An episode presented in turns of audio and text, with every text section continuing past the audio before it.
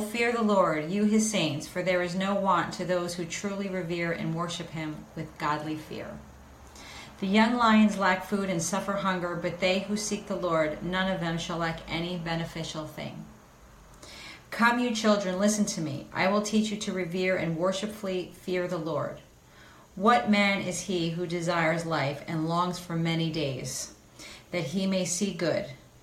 Keep your tongue from evil and your lips from speaking deceit. Depart from evil and do good. Seek, inquire for, and crave peace and pursue it. The eyes of the Lord are toward the righteous, and his ears are open to their cry. The face of the Lord is against those who do evil, to cut off the remembrance of them from the earth. When the righteous cry for help, the Lord hears and delivers them out of all of their distress and troubles.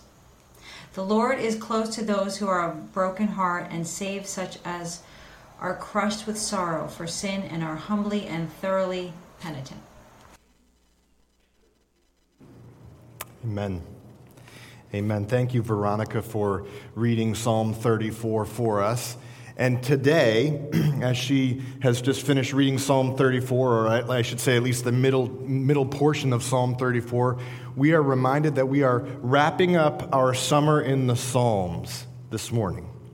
Next week, we'll go back to the Gospel of John. I'm very excited that, that our plan is to finish out the Gospel of John this fall. And, and yet, today, we are here in the gift of Psalm 34. I hope that the Psalms have been a refreshment to your devotional life, that, that they've refreshed how you approach spending time with Jesus each and every day, every moment of the day, that they've been a good guide for you. See, as a, a, a, the early days of the New Testament church has always treated the book of the Psalms as a, book of prayer, a, guide to prayer. They've guided the devotional life of followers of Christ from the early days that the church was founded.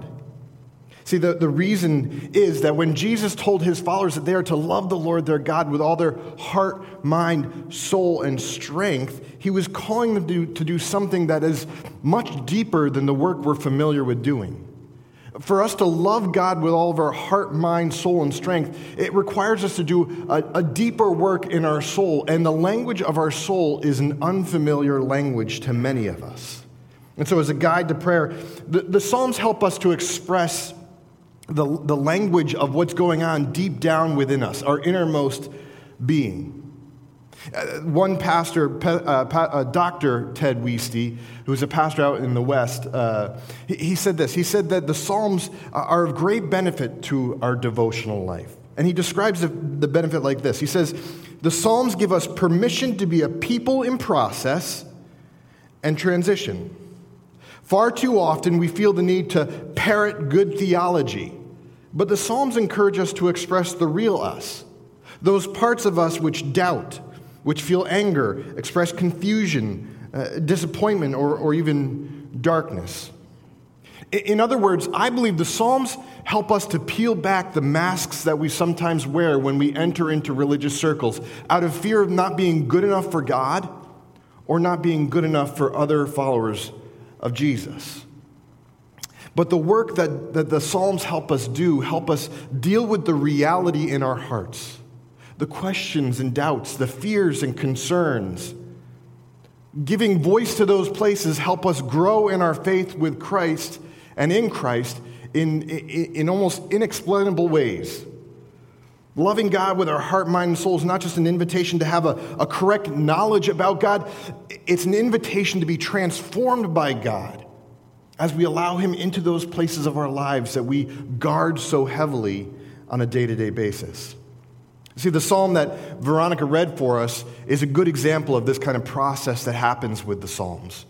Because it's, it's a story of something happening in, in David's life where he comes through an experience, and his invitation to you and I, to everyone who, who takes advantage of, of praying the psalm that he's written, it's an invitation for us to experience God with our whole being, to love Him with our heart, mind, and soul, to, to, to not just have proper beliefs about Him, but to embrace Him with our will and our emotions and our values. See, Psalm 34 it is a mixture of personal testimony and invitation. There's a, uh, something that happens really interesting in David's life, but he doesn't just want to tell us that, hey, God has been good to me. He wants us to share in that experience with him, to, to not just know that God did something good in his life, but his desire is to say, hey, this can be true for you too. You should experience it for yourself. Take advantage of what God is doing and what he, who he is. See, depending on what your Bible may, uh, some Bibles, most Bibles have a little notation at the beginning of Psalm 34. And, and in my Bible, it says that, that Psalm 34 is of David when he changed his mind and changed his behavior before Abimelech, so that he drove him out and went away. What this is referring to is, is an event in David's life that, that's recorded in 1 Samuel chapter 21. And in 1 Samuel chapter 21, he's dealing with this uh, moment in his life when King Saul is overwhelmed with jealousy toward David. People are singing songs about David, they're celebrating him. I, I wish people sang songs about me. No, that's, that's probably that's a little too arrogant. I'm sorry, that's not true. I don't, I don't think the songs that they would sing about me would be very pretty. But the songs they sang about David were, were awesome enough that it, it caused a little bit of rage in King Saul. He became so jealous. He knew that God had anointed David as the next king of Israel, that he had been, in essence, pretty much dethroned, even though he physically sat on the throne of Israel. And, and he was overwhelmed with anger and rage. And, and, and so he's hunting David down. He, he's looking to take him and to kill him. And not only that, but when David flees, David makes a fatal error. Because David flees to a, a city uh, of, called Gath. Now, Gath is a Philistine city. And if you know anything of David's life, you know that he's famous for defeating a, a particular Philistine, Goliath, right? And so when he realizes his mistake, he's already there in the presence of the king. He's, he's there in the city, and, he realizes, man, I'm, I'm in, I have no more safety now than I had when I was with Saul. So he's got to try and figure out how he gets through this. What comes to mind for him is he starts acting crazy. He starts going bonkers. He starts literally drooling all over himself and all over his beard to the point where uh, King Abimelech says, oh, You know what? This guy is nuts. Get him away from me. He's not a danger. Let's, let's just get rid of him. And so it's in this moment that David is walking away from Gath, running to, to safety again, and, and praising God for how God has rescued him from the danger that he's faced, both with Saul and, and with Abimelech. Now, Psalm 34 is a portrayal of David, where, where David is like this kid who just got off riding a roller coaster for the first time, saying, That was awesome. You've got to try this. Right? His testimony is that um, this is amazing. This is incredible. But that's just part of his testimony, because the other part of his testimony is, You got to try this. Try it for yourself. This you're going to love it. Right? And so the key to understanding Psalm 34 for you and I this morning is found right there in the middle of the psalm. Veronica read it for us, verses 8 and 9. Uh, she read this. She said, uh, David says, Oh, taste and see that the Lord is good. Blessed is the man who takes refuge in him. Fear the Lord, you his saints, for those who fear him have no lack. See, David's saying, Listen, you want to have the good life? I found it. I found the good life. I found what people are looking for. It's found in the Lord. You want you want security, you want rescue, you want contentment, you want safety. It's found in the Lord. You want, you want a life that lacks no good thing? It's found in the Lord, right? But don't just take my word for it, David says. Don't, don't just don't let the preacher just stand up in the pulpit and tell you about the word of God. Experience it for yourself. Don't let Pastor Dan stand up and tell you about the word of God and then go home to the rest of your day and the rest of your week. Experience it for yourself. Taste it and see for yourself that the Lord is good. Now, growing up, uh, I, uh, here comes my food illustration for the week. Growing up, I, I was not a big fan of pea soup, right? I, don't know, maybe you're a fan of pea soup, but growing up, I struggled with pea soup because whenever my mom put a bowl of green, uh, the green soup in front of me, my color, uh, the color of my skin matched the color of the soup in the bowl, and, and, and the gagging commenced, right? It was a battle. I mean, I'm sure my mom would tell you how frustrated she was every time she tried to feed me pea soup at home. But something interesting happened along the way. Because as, as I grew up, uh, something changed in me.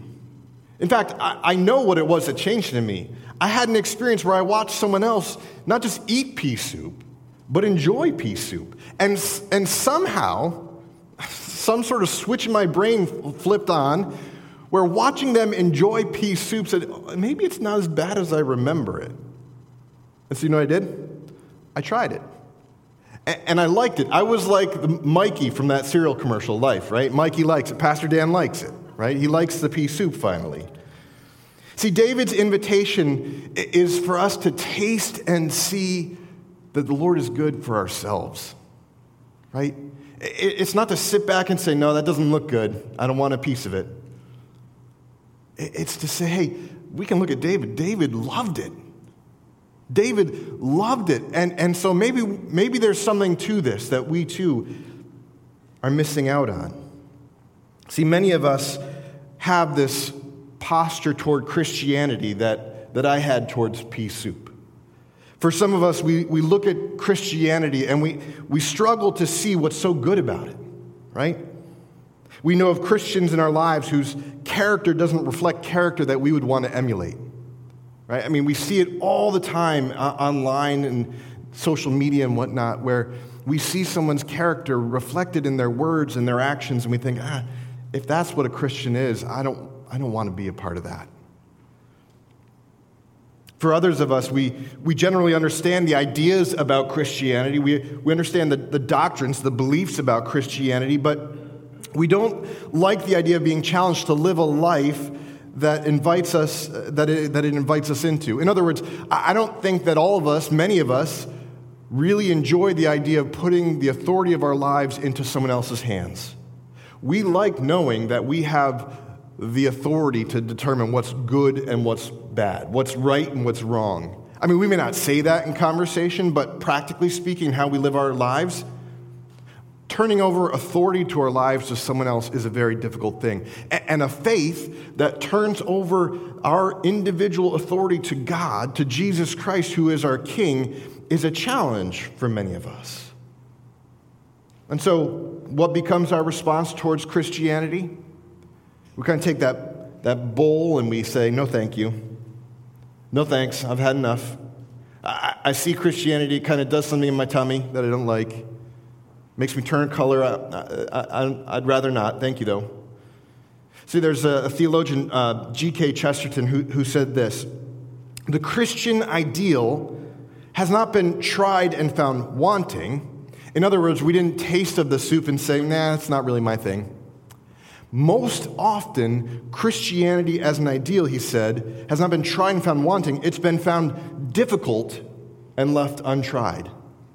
So that, you know, I don't, I don't want to, I don't want to have to change my life. I don't want to change the way I'm doing things. I like the way I'm doing it. I, am just going to keep doing what I'm doing. I like, I, I, like to control my understanding of, of my world and who I am and, and Christianity and religion, right? For many of us, Christianity hasn't been tried and found wanting, it's been found difficult and left untried. See, even some of us who've been going to church are, are, more like the National Guard's weekend warriors, where, where we show up on Sunday morning, we, we, we like to claim to be these Christians, but then we haven't really given control of our life to Jesus.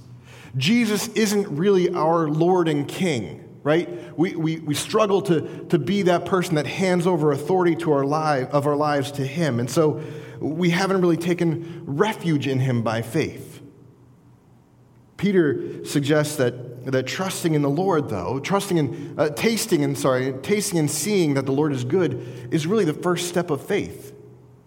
That, that it's not so much about making sure you have the correct understanding of who God is and who Jesus is, and then you can believe this invitation that David extends to us through Psalm 34 is understood by the New Testament apostles that, that, is, that this becomes like that first step in our faith journey of tasting and seeing that the Lord is good. This is my testimony. I grew up in a Christian home. I was surrounded by the idea of the truth of Scripture, the, the reality of a relationship with God. But when I actually chose individually to to respond to that first taste that I had of Jesus. That I tasted for myself that Jesus truly is who he says he is. And man, it's good. Even the, even though the circumstances of my life may be difficult, to taste and see that the Lord is good, that changed everything about the trajectory of my life. Listen to what Peter says in 1 Peter chapter 2. He says this. This isn't going to be on the screen for us, so uh, feel free to read along in your Bibles or on your app, on your phone, the Bible app on your phone. Peter says this. He says in chapter 2 So put away all malice and all deceit and hypocrisy and, and envy and all slander. Like newborn infants, long for the pure spiritual milk, that by it you may grow up into salvation if indeed you have tasted that the Lord is good. Right? It's not just a matter of me holding up the Bible and, and you hearing me read it to you. What matters is our response. Do we hear David's invitation to taste and see that the Lord is good? In your time with Jesus, do you taste and see that the Lord is good for yourself? Or do you read the devotionals that we read and say, okay, that's good enough, I've checked that box?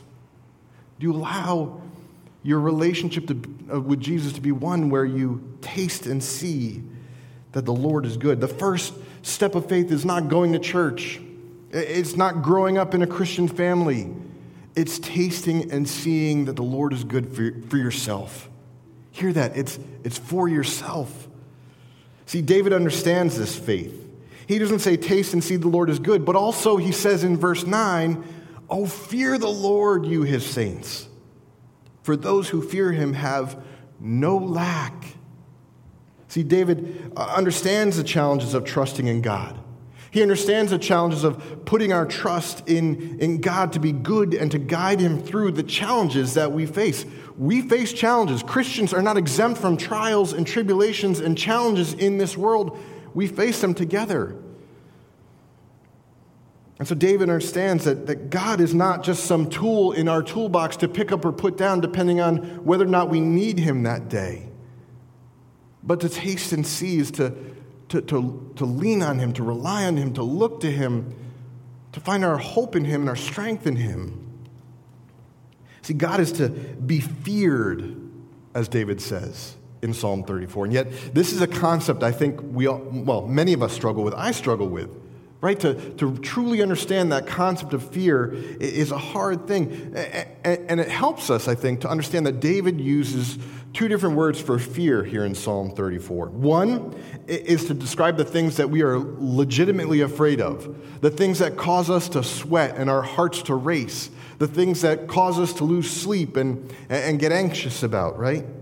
There's that type of fear. And then, then there's the type of fear that, that in the place of this first kind of fear, faith invites us to practice. It's the kind of fear that in, in, in, the place where we are overwhelmed by, by our worries and our, our concerns, that God invites us to practice the kind of fear that's, that, that, that holds God in high esteem and, and of reverence. See, God, God gives us reasons for both kinds of fear, right? I mean, I think sometimes in the church we want to depict God as, as our friend, as a gentle Savior. And, and He is, but He's so much more than that, too. He's a God to be feared. He's the creator of the whole universe. He holds all power in his hand. He can do anything he determines to do. And we sometimes forget that, I think, that God is, is one to be feared. But in addition to that fear, he invites us to also practice the faith of fearing him in reverence and love and adoration. In the book, The Lion, the Witch, and the Wardrobe, C.S. Lewis uh, depicts this characterization of God in a conversation that, that Susan and Mr. Beaver have. Susan is one of the four children that are kind of central to the story, and, and Mr. Beaver is one of the animals that, that lives in Narnia. And they're having this conversation where Susan's finding out about, uh, about Aslan, who, who, is, who is a lion, and he's the depiction of God, right? He's the great lion. And, and in this conversation, uh, Susan says this she's, she's unsure of what to think of God being this lion. And she says, Oh, I, I thought he was a man. Is he quite safe? I, I shall feel rather nervous about meeting a lion. But then, get this this is what Mr. Beaver says. He says, Safe? Who said anything about safe? Of course, he isn't safe, but he is good. He's the king, I tell you. See, church, our, our God, our God is not safe, but he's, he's supremely good. He's supremely good. And so when you hold those two aspects of his character in unison together, we understand that there is a God that we can revere, not in fear, but in love and adoration and respect, knowing that, that the, the, the danger of God is not one that's used for harm, but for good. See, our safety is found in the goodness of the Lord, and it's found in the fear of the Lord. So, again, David helps us to understand a little bit about what, what he means by this. Because if we were to ask, what is the fear of the Lord? David tells us. He tells us in verses 13 and 14. David says, Keep your tongue from evil and your lips from speaking deceit. Turn away from evil and do good and seek peace and pursue it. Right? Fearing the Lord is a life lived in response to God. Fearing the Lord is one of respect and adoration and, and, and holding God in high esteem. But it's, it's that kind of life that, that bears the fruit of, of a moral life, of a life that is lived in obedience to God. You know, it's, it's not the first time that, that Scripture, or it's not the only time that Scripture speaks of this character of God in the Bible. Right? Micah 6 8, where Micah says this He says, He has told you, O man, what is good, and what does the Lord require of you? But to do justice, to love kindness, and to walk humbly with your God. See, there's, there's a connection between living a moral life and enjoying the benefits of a moral life. But before we go too far down this road, I think we also have to listen to what Jesus says on this, this topic. Listen to Jesus' words in Matthew 19. Because simply doing the moral actions of a good life is not enough to fear the Lord, right? I may obey all of the scriptures, but it's still not enough to fear the Lord because fearing the Lord is something that comes from the depth of our being. Listen to what Jesus says in Matthew 19. He's, he tells a story. He says, Behold, a man came up to him saying, Teacher, what, what good deed must I do to have eternal life? And he said to him, Why do you ask me about what is good? There's only one who is good. By the way, notice the change that Jesus makes. The object of good is not a what, it's a who. What good deed must I do? No, no, no. You got it wrong, Mr. Man. Who is good? That should be the aim of your question. Anyway, he goes on. He says, If you would enter life, the good life, keep the commandments. Which ones? And Jesus said, You shall not murder, you shall not commit adultery, you shall not steal, you shall not bear false witnesses, honor your father and mother, and you shall love your neighbor as yourself. The young man said, All these I have kept. What do I still lack? Jesus said to him, If you would be perfect, go, sell what you possess, and give to the poor, and you will have treasure in heaven. And come, follow me. See, Jesus' invitation to the rich young ruler was, was to find the good life in following Jesus, in a relationship with God through Jesus Christ. And, and don't be fooled for a second. Jesus doesn't negate the man's ethical actions of being obedient to God. He doesn't con, uh, d- condemn him for, for following the Ten Commandments and for obeying the law. He says, That's good and well, but you're still missing something. You need to, you need to come and follow me. See, the good life, the, the life that lacks no good thing, can only be found in Jesus Christ. So when Jesus says in John 14, 6, I am the way, the truth, and the life, he's not just talking about some directions on how we get from earth to heaven. He's talking about a quality and a character of, of life that's good. I think this has been man's struggle to understand this since the Garden of Eden. Adam and Eve were given all that they could have ever wanted. They lacked no good thing in the Garden of Eden. And yet, the, the question that or the, the, conversation that Satan has with them makes them doubt that, makes them question the validity of that. Right? Satan says, uh, Has God really said that you shall not eat of the tree of the knowledge of good and evil? He, he makes them not just question God, but question their deepest desire for the good life in God could truly be found in God. He, he makes them believe, he, he, he allows them to think that the good life isn't really found in the Garden of Eden with God, but is somehow found outside of a relationship with God. That, that they don't have to obey God to find the good life, right? They thought they, they knew better, and, and so they were fine with going outside the life of God in search of the good life, but all that they were left with was death, was separation, was being cast out from the life that, had, that lacked no good thing. Here's the thing this is, this is where the gospel is so good, because that's not the case for you and I. It's not the case for you and I that we would have to live with the separation from God, the reality of a future of death, but a future of life and hope and a life that lacks no good thing. And it's not a matter of earning that with our actions, but of receiving it when we taste and see for ourselves that the Lord is good. See, what we have in Psalm 34 is the fulfillment of a promise that, that wasn't even as true as it is for us today as it was for David then. Or, no, I'm sorry, I'm, I'm swapping that. It's more true for us today than it was for David when he wrote this psalm. See, this has actually become one of my favorite promises to, to, to lean on and to cling to in hard times. Listen as I read for us verse 18 from Psalm 34. The Lord is near to the brokenhearted, and he saves those who are crushed in spirit. Let me read that again. The Lord is near to the brokenhearted, and he saves those who are crushed in spirit. One more time, let's just let it sink in. The Lord is near to the brokenhearted, and he saves those who are crushed in spirit.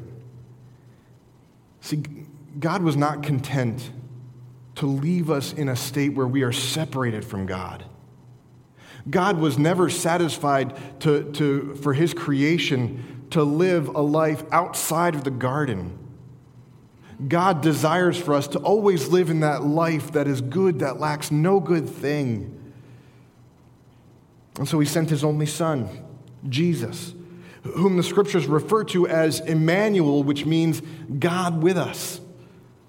And Jesus paid the debt of death with his own life so that we could be forgiven, so that we could be reconciled to God in a relationship. See, what the matter of our separation in, from the garden was a broken relationship.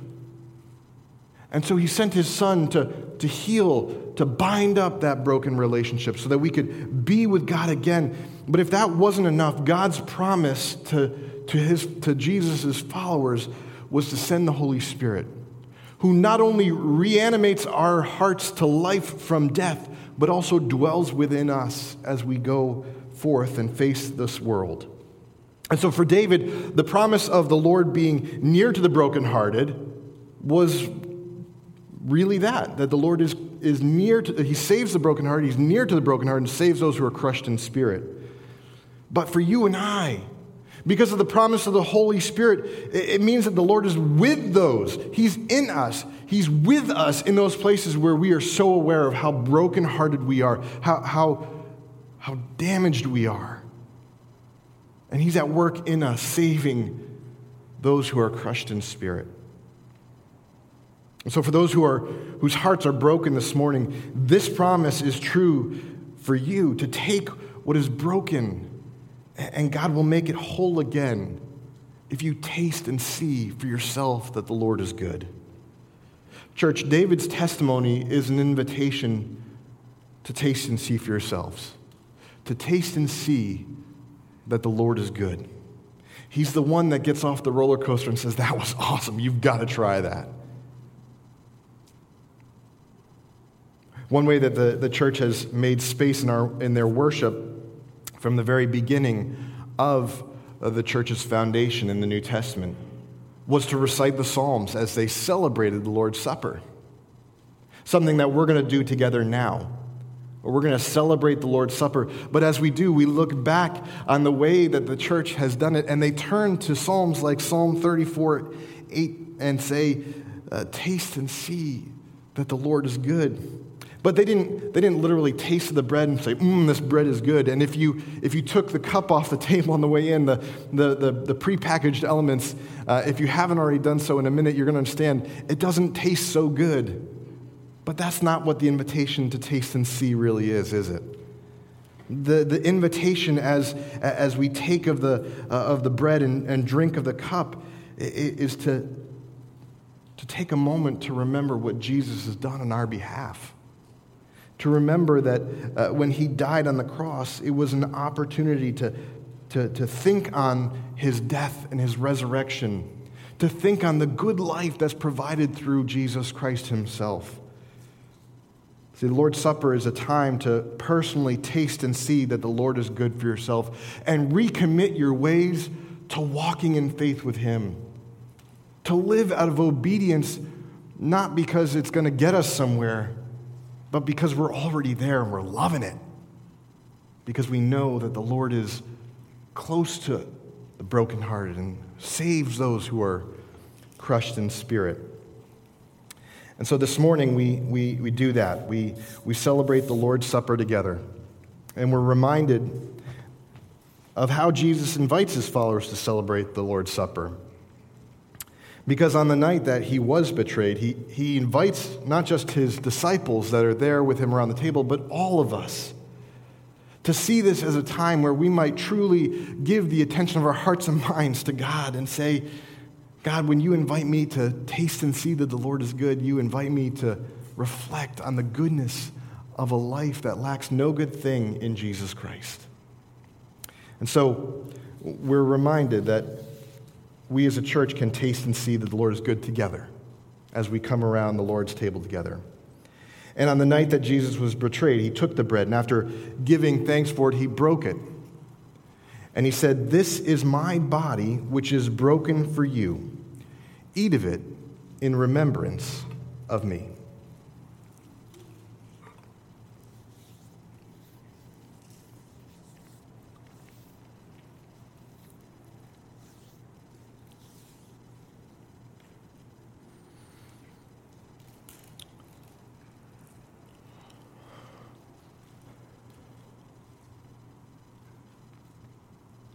Church, taste and see that the Lord is good.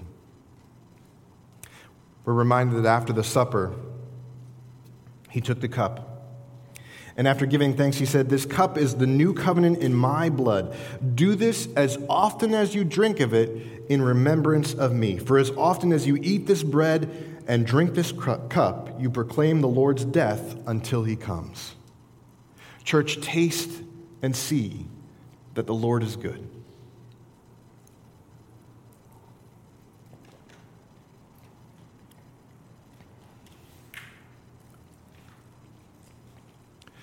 Heavenly Father, I thank you that, uh, that you invite us into a, a life, a life that lacks no good thing. Lord, uh, correct our minds to think, uh, to go from thinking that, that we can find a good life outside of Jesus Christ somewhere in this world. We, I know that that's not true. I've, I've experienced it for myself. I've tasted and seen that the Lord is good. And so, Lord, we thank you for the life that you offer us through Jesus Christ, that we can find the good life in Jesus Christ as we put our faith in him, that his death on the cross healed a broken relationship because he, he paid a debt that we could not pay. And so, Lord, we give you thanks and gratitude for the good life, the life that that David reminds us of, that, that he testifies of, but then also invites us to, to taste and see for ourselves. We give you thanks in Jesus' name. Amen.